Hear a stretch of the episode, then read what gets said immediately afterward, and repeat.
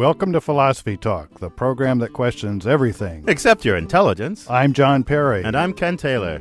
Ken is my boss at Stanford, where we work in the philosophy department. Even though you're the smarter one. Oh, thanks, Ken. Philosophy is nice work if you can get it, as Charlie Bird reminds us. This week's episode is coming to you live from Philosophy Corner at Stanford University. Oh, there you go again, John. We're not on campus. We're not at Philosophy Corner. We're at KALW San Francisco, our presenting station. Ken, what's our what's our topic this week? It's the question of would you want to live forever? Now we need to be clear. Uh, we're not we're not talking about religion here. I mean, a lot of you out there in Radio Land would like to be saved, and a lot of you probably would just as soon not be saved. But we're not talking about that kind of immortality. We're talking about immortality as a human being here on Earth. Right. Just to imagine being as you are, or maybe as you were when you were a bit healthier and happier, and just continuing to live forever, never yeah. dying. Would you like to do that or not? Well, this seems to be an easy question. I mean, there's a pretty simple argument you can give. I mean, first part, dying is a bad thing, right? You agree about that, right? Uh, yeah. Well, yeah, in most for most cases, yeah, unless so, you're in terrible pain or something. Right, right. So why is why is death such a bad thing? It's not because of death, because death is nothing, right? We could let's assume for the sake of argument that being dead is nothing. There's okay. Nothing bad about being dead. It's just getting dead that yeah, is sometimes right. very painful. I mean, and, and you could imagine it, getting dead in dead in a not very painful way, right? But yeah. still, it's a bad thing to die. Why? Well, it's not because of the death. It's because of what ta- death takes away from us. It takes away life. Life is a good thing, and death deprives us of it. Now, here's my argument. Life is a good thing. More of a good thing is better than less of a good thing. So, who wouldn't you want more life rather well, than less life? up to a point. Two two things. First of all, we're not asking whether on any given day you're going to choose to die the next day, even though you're in good health and everything. We're talking about right now, looking at it dispassionately. You say, would it be good for me to live forever or not? Right. Imagine. And, and then to your other point, I'd say, look, I mean, Beethoven's Ninth Symphony, it goes on and on, but it's it's really good. And when it ends, you almost would like more. But if it went on for an hour or two hours or three hours more or a century more. Well, right. I mean, the, but that would get monotonous. That's true. Beethoven's Ninth Symphony.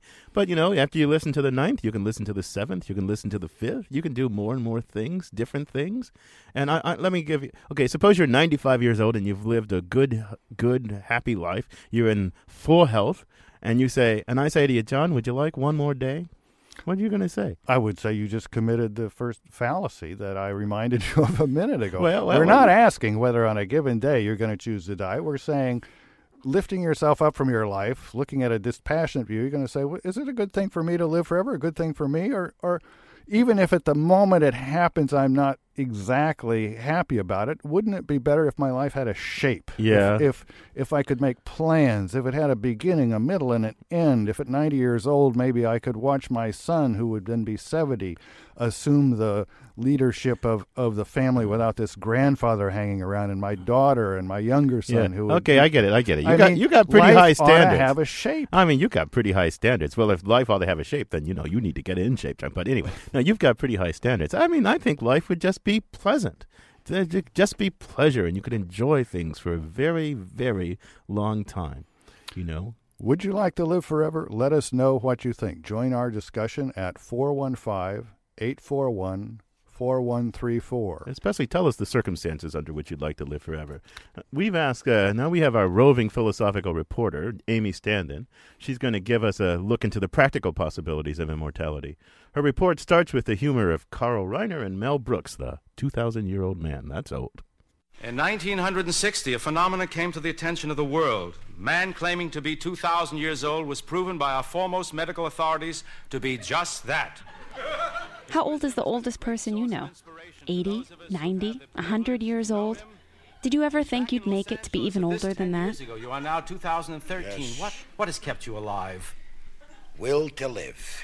Ah, yes, that, that is the will to live. Is Not kept... the will to live. Doctor to live. Doctor will to live. I think there's no question that the potential of us all living to 120 is there. Dr. Philip Miller from California's Los Gatos Longevity Institute. I mean, just think about the turn of the century. You know, the average age that you die was about 47. Now it's 78. That age is going to keep creeping up no matter what we do. Is it really going to keep on creeping up until we're 100, 200, 2,000 years old? What is aging?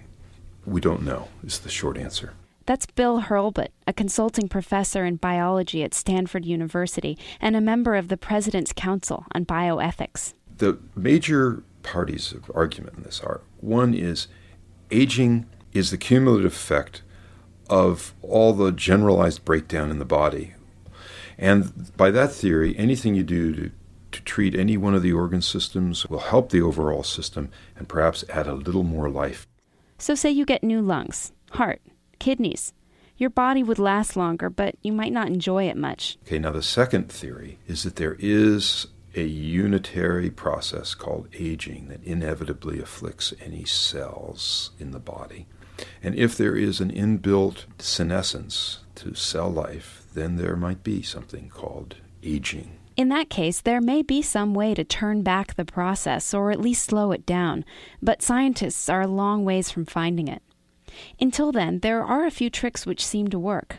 Precise doses of antioxidants like vitamin E may help extend life, and Hurlbut, who skips both breakfast and lunch, says that eating less may also help. Sir, what was your diet like 2,000 years ago? 2,000 years ago, we only ate what God meant the organic, the natural.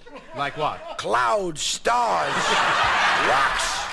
Turns out that caloric restriction is genuinely effective in increasing longevity. When they calorically restrict mice, they can live, I think, 50 to 70% longer, something like that. It's in that order of magnitude. But the more complex the animal, the harder it is to extend life. Relatively speaking, humans already have fairly long lifespans. Hurlbut says we may have evolved this way because things like wisdom and life experience, which take a while to get, actually help the species survive. Across time, evolutionary process increased both complexity and longevity so that older and older living creatures evolved. If that's true, maybe we just aren't built to live any longer than we already do. It may just be a matter of natural selection. Which doesn't mean that we won't all live longer. It just means that we will come eventually against, uh, you know, at least on the average, uh, a kind of a maximal lifespan, which I wouldn't be at all surprised ends up being something like 120 to 140 years. I have over 42,000 children, and not one comes to visit me. For Philosophy Talk, this is Amy Standen.